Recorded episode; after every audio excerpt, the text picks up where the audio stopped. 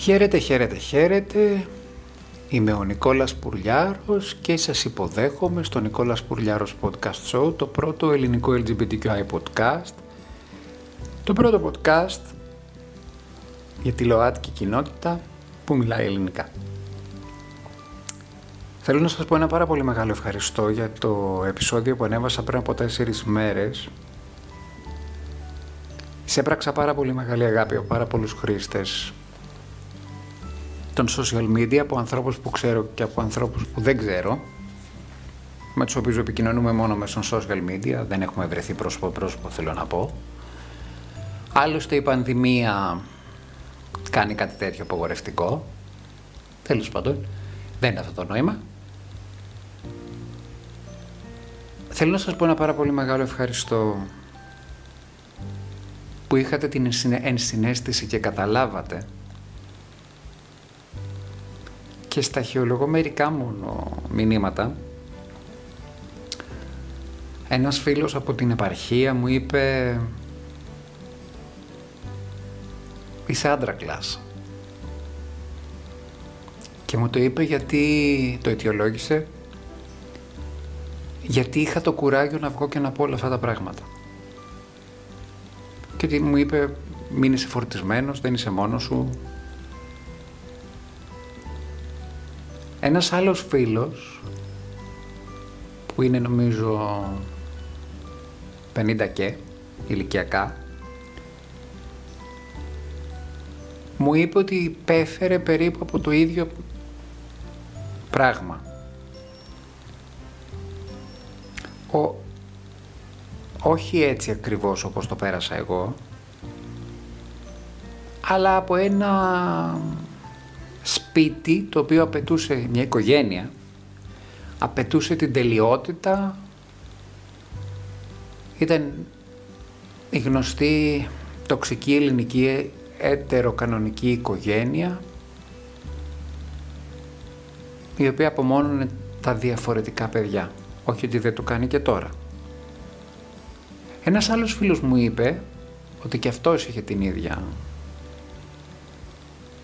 δυστυχώς πορεία και ότι έπαθε εγκεφαλικό στα 43 του.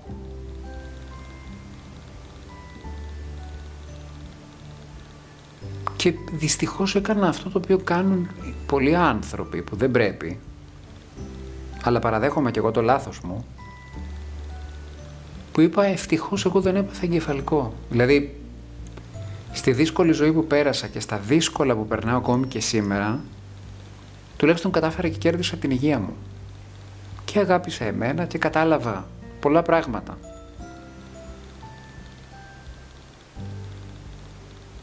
Ήταν πολύ δύσκολη η εβδομάδα που πέρασε, ήταν ένας πάρα πολύ δύσκολος Φεβρουάριος γενικά. Ξεκαθάρισαν πάρα πολλά πράγματα στο τοπίο. Αποκαλύφθηκαν άνθρωποι στη ζωή μου, ποιοι είναι,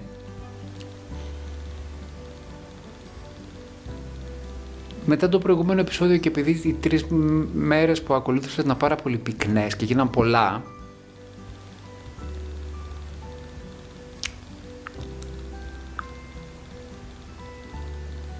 βρήκα γαλήνη. Κατάλαβα ότι υπάρχουν άνθρωποι που δεν αξίζουν να τους δίνεις καμία ευκαιρία, ούτε καν το benefit of a doubt που λένε, ούτε καν τη δυνατότητα της αμφιβολίας. Είναι αυτοί οι οποίοι κάθε φορά σε κοιτάνε στα μάτια και σου λένε άλλαξα, δεν είμαι έτσι, είναι αλλιώς και με την πρώτη ευκαιρία σου τη φέρνουν. Και θα μιλήσω για αυτούς. Θα έρθει η ώρα τους. Όλα θα τα πω. Θυμήθηκα μια κουβέντα μιας τοξικής γυναίκας γύρω στα 60 η οποία κάποτε γύρισε και μου είπε κάποτε δεν υπήρχαν ψυχολόγοι, αλλά βγαίνουν σωστοί άνθρωποι, παρότι ό,τι είχαν περάσει. Γιατί σε μία αντιπαράθεση που είχαμε λεκτική, της πέταξε κατά μούτρα κάποιες αλήθειες και της έδειξα πράγματα τα οποία δεν ήθελε να παραδεχτεί. Τέτοιοι άνθρωποι, σαν την εν λόγω κυρία,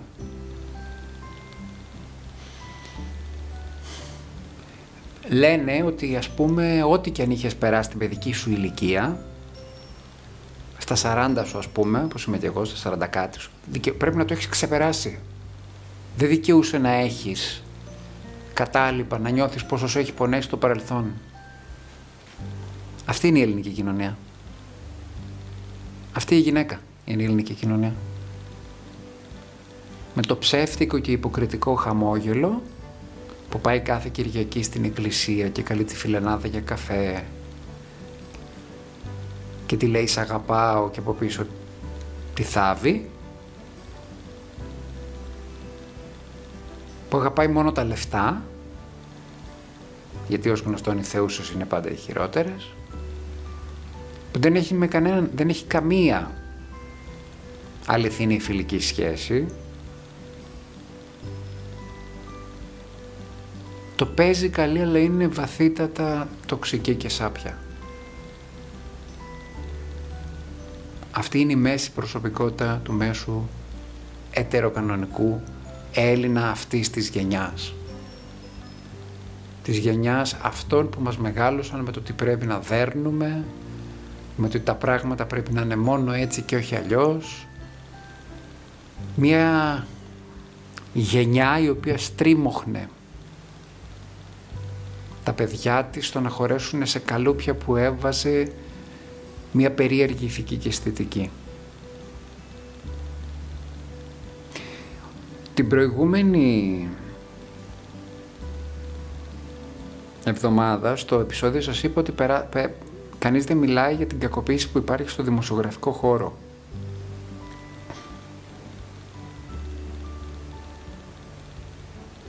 Έχω ζήσει εποχές όπου για να μπορέσεις να τελειώσεις ένα θέμα στο περιοδικό που δούλευες, στην εφημερίδα που δούλευες, εν πάση περιπτώσει, πρέπει να πάρεις την άδεια του προϊσταμένου σου, παρότι αυτός είχε προσλάβει γιατί σε εμπιστευόταν, ήξερε τη γραφή σου, ήξερε ποιος είσαι. Και όταν αυτός, ας πούμε, έκανε διακοπές στη Μύκονο ή στη Σαντορίνη, εσύ δεν μπορούσες να πας στη δουλειά σου, να, να φύγεις από τη δουλειά σου, όσες ώρες και αν ήσουν εκεί, γιατί έπρεπε αυτός να ξυπνήσει ή ξέρω εγώ να, να ξυπνήσει νωρίς το μεσημέρι ή ε, αργά το μεσημέρι ή, για να σου δώσει το ok.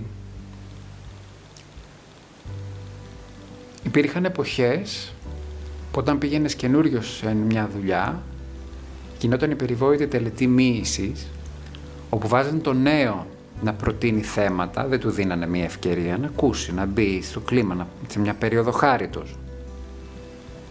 Πρότεινε διάφορα, του τα πετούσαν όλα στα σκουπίδια και τον κάνανε να νιώθει άσχημα. Ήταν τακτική αυτή, ήταν παιδαγωγική της δημοσιογραφίας. Και φυσικά μετά στις άγριες εποχές της τάμπλοϊ δημοσιογραφίας και των μεσημεριανών εκπομπών υπήρχε το αν δεν φέρεις το θέμα μη γυρίσεις.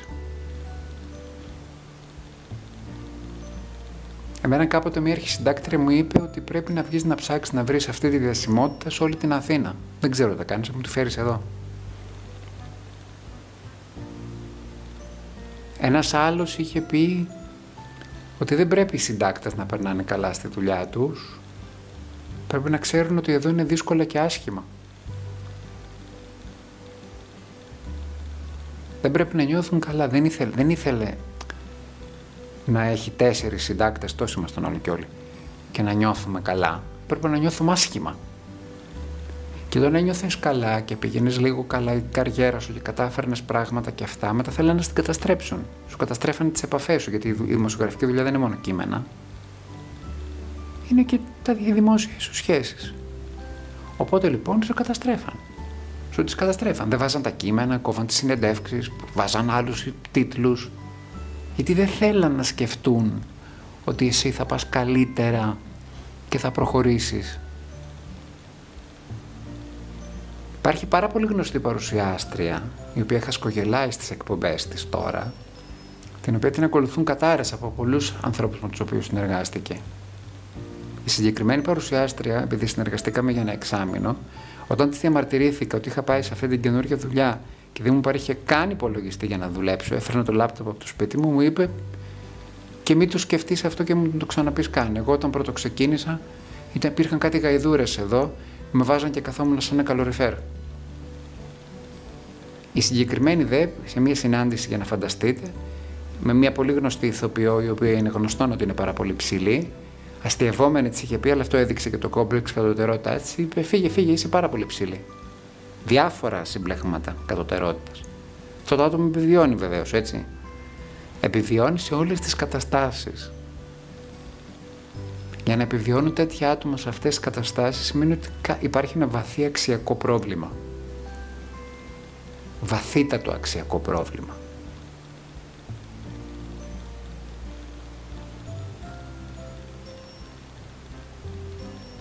Για να μην σας μιλήσω για μια πολύ γνωστή διευθύντρια εντύπων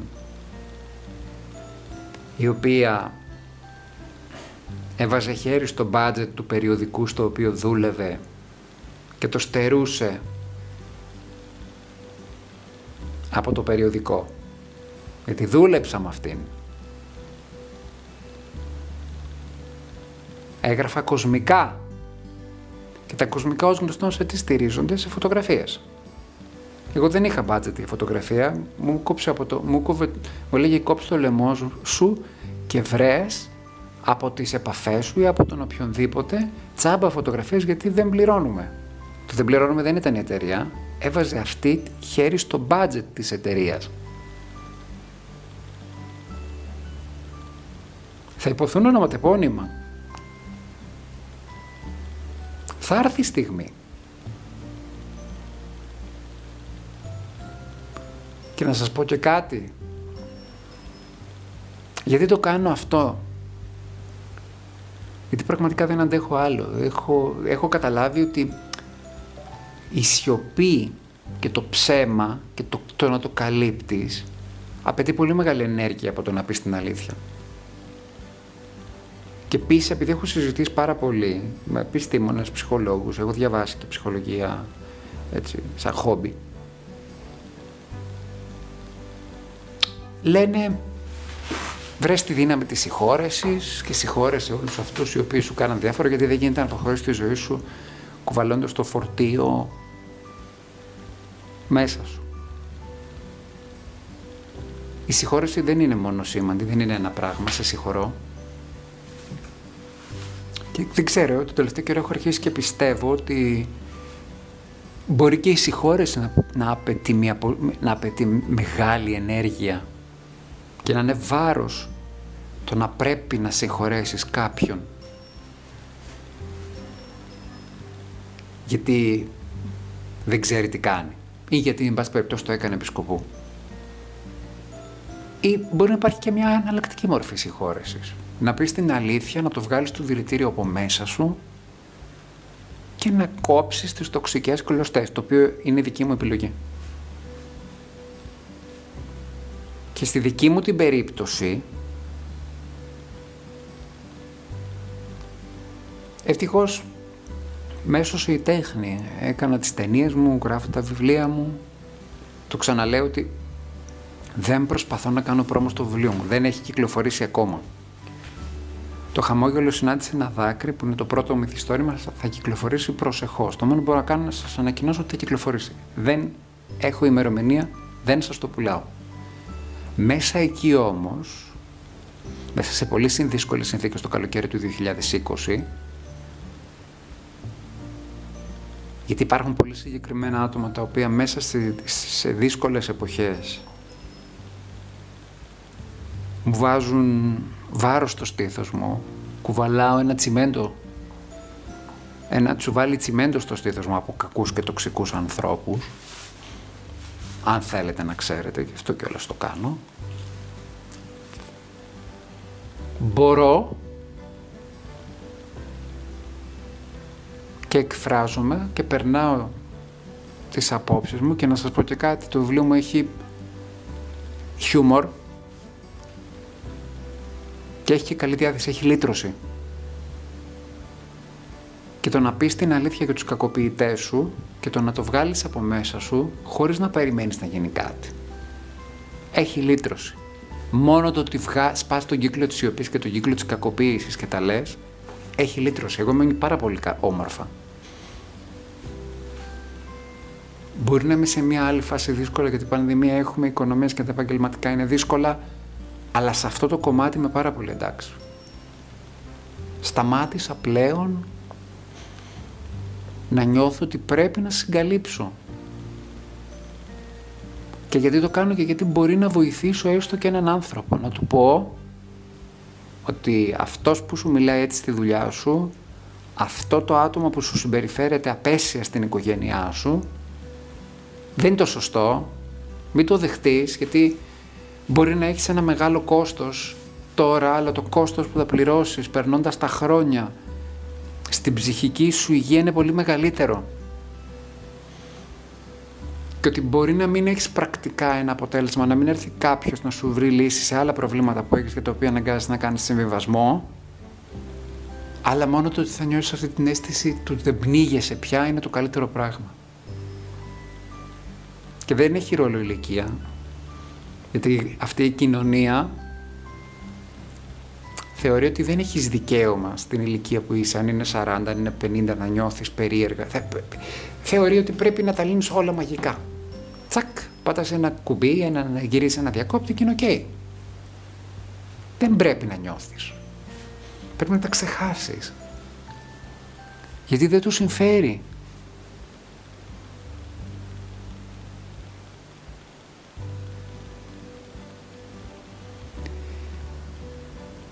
Θα συνεχίσω με άλλη, με άλλη θεματολογία. Αυτός ο κύκλος των εκπομπών για την κακοποίηση και το bullying μόλις ξεκίνησε και θα υποθούν πολλά και όνομα τεπώνυμα.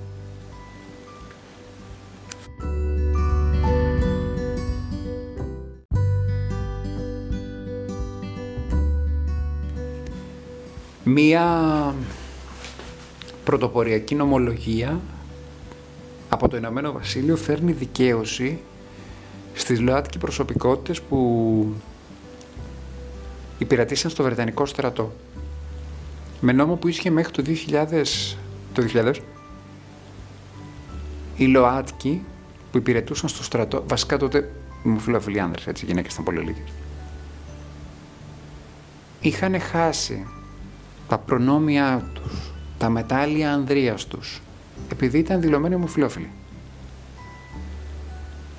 Σήμερα υπάρχει 73χρονος βετεράνος του πολέμου των Φόκλαντ, ο οποίος σήμερα πήρε, τώρα αυτή την εποχή το 21, πήρε πίσω τα μετάλλια ανδρείας του και ό,τι δικαιούται επιπλέον στο συνταξιοδοτικό, επειδή έχει κάνει σύμφωνο συμβίωσης, με μία συγνώμη αυτή η άθλια λαϊκιστική κυβέρνηση του Μπόρις Τζόνσον που έφερε και το Brexit και όλα αυτά, παρόλα αυτά ζητάει συγνώμη, φυσικά επιτρέπεται να υπηρετούν οι ΛΟΑΤΚΙ πλέον στις ένοπλες δυνάμεις του Ηνωμένου Βασιλείου, δεν το συζητάμε καν αυτό. Και εδώ χτίζεται η νέα ομοφοβία και παραμένει ο γνωστός ρατσισμός κοινωνικός, οικογενειακός.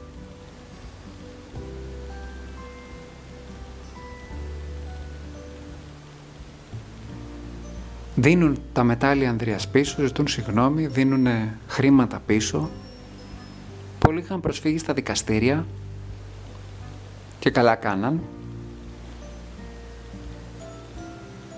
Και πρέπει κάποιος επιτέλους εδώ να πει σε όλα αυτά τα καθάρματα που έχουν ομοφοβία και ρατσισμό στην Ελλάδα ότι το ευρωπαϊκό κεκτημένο δεν είναι μόνο να βρίζουμε τη Γερμανία γιατί δεν μας δίνει ιδανικά όποτε έχουμε ανάγκη ή να λέμε ελάτε τουρίστες και φέρτε τα ευρώ σας εδώ.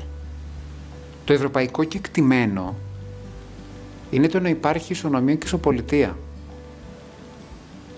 Το ευρωπαϊκό κεκτημένο είναι να βλέπουμε και αυτά να βλέπουμε την πράσινη οικονομία, την οικολογία, το πώς συμπεριφέρονται στα ζώα, το πώς συμπεριφέρεσαι στις μειονότητες χαρακτηρίζει το ποιος είσαι και εδώ στην Ελλάδα φερόμαστε απέσια.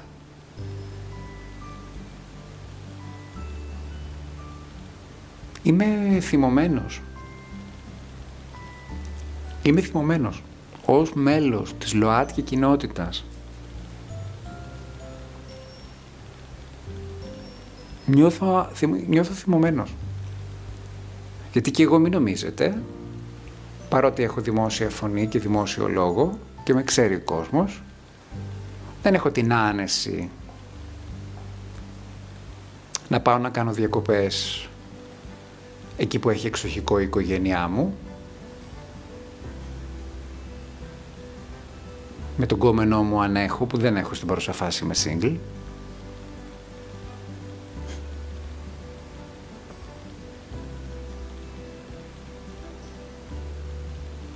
Αυτή είναι η ελληνική κοινωνία.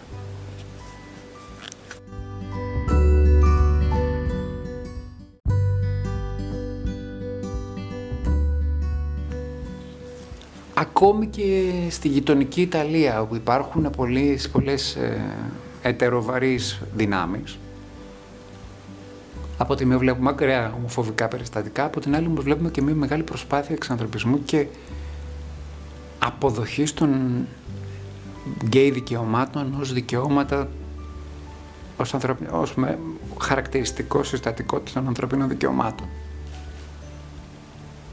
Φέτος λοιπόν το 2021 στο φεστιβάλ του Σανρέμο που ξεκινάει αύριο μία παραδοσιακή τραγουδίστρια η Οριέτα Μπέρτι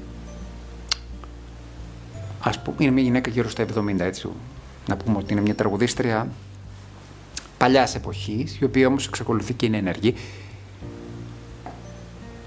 η Οριέτα Μπέρτι λοιπόν διαγωνίζεται στο φεστιβάλ του Σανρέμο με ένα τραγούδι το οποίο είναι η αγάπη μιας μάνας στον γκέι παιδί της.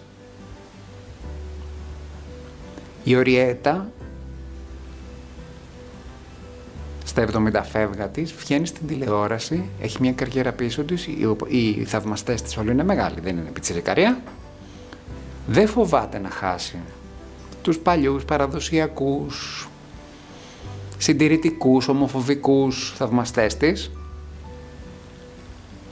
και λέει ήρθε η ώρα να γκρεμίσουμε την ομοφοβία. Το τέρας της ομοφοβίας.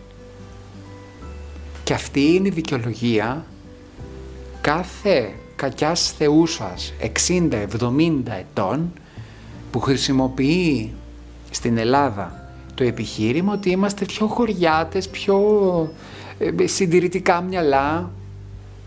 Η άλλη έχει μια καριέρα πίσω της 50 χρόνων. Οι θαυμαστές της είναι όλοι οι συνομιλικοί της, άντε και λίγο πιο μικροί, είναι 60 και 70. Και βγαίνει στην τηλεόραση μιας χώρας 62 εκατομμυρίων και λέει και λέει με το τραγούδι της αλλά και με τις δηλώσεις της και με τον τρόπο με τον οποίο κοινωνικοποιείται ότι πρέπει να γκρεμίσουμε το ρατσισμό την ομοφοβία. Γιατί γίνεται αυτό; Εκεί και δεν μπορεί να γίνει εδώ. Η Οριέτα Μπέρτι λοιπόν αγαπητοί φίλοι, Ιταλοί, η, η, η, Ιταλίδα και ευχαριστούμε τους Ιταλούς Ας μάθουμε και κάτι, το ξαναλέω από την Ευρώπη. Το ευρωπαϊκό κεκτημένο δεν είναι μόνο δανεικά και γέριστα, έσπα, λεφτά. Το ευρωπαϊκό κεκτημένο είναι ο εξανθρωπισμός και στον τομέα των ανθρωπίνων δικαιωμάτων δεν έχουν γίνει πολλά στην Ελλάδα. Η Ελλάδα έχει βαθύτατα ρατσιστικά κύτταρα μέσα της. Από ανθρώπους σαν αυτή την κυρία, σαν αυτόν τον κύριο που σας περιέγραψα. Που πιστεύουν ότι τι να κάνουμε, εμείς είμαστε πιο συντηρητικοί, πιο χωριάτες. Που δεν θέλουν τα παιδιά τους να έρθουν με τον σύντροφό τους για διακοπές εκεί που κάνουν και οι ίδιοι για να μην τους στείλει η κοινωνία και η γειτονιά. Θα έρθω, θα έρθω και σε αυτά. Έννοια σας. Όλα θα υποθούν. Νιώθω πολύ όμορφα που έχω αναλάβει αυτή την αποστολή. Είναι δύσκολη. Αλλά εγώ δεν πρόκειται να συνεχίσω να κουβαλάω αυτή την τσιμεντόπλεκα πάνω στο στήθος μου της υποκρισίας και του ψέματος. Για κανένα λόγο. Και κάπου εδώ σας αποχαιρετώ, είμαι ο Νικόλας Πουρλιάρος, ήταν το Νικόλας Πουρλιάρος Podcast Show, το πρώτο ελληνικό LGBTQI podcast, το πρώτο ΛΟΑΤΚΙ podcast που μιλάει ελληνικά, μ' ακούτε σε 8 πλατφόρμες, θα επιστρέψω όσο το δυνατόν πιο σύντομα, ευχηθείτε μου καλή τύχη, είναι μια δύσκολη εβδομάδα, μια, ένας δύσκολος μήνας. Εύχομαι να πάνε όλα καλύτερα Και νομίζω ότι μόνο καλύτερα μπορούν να πάνε. Τουλάχιστον έτσι νιώθω αυτή τη στιγμή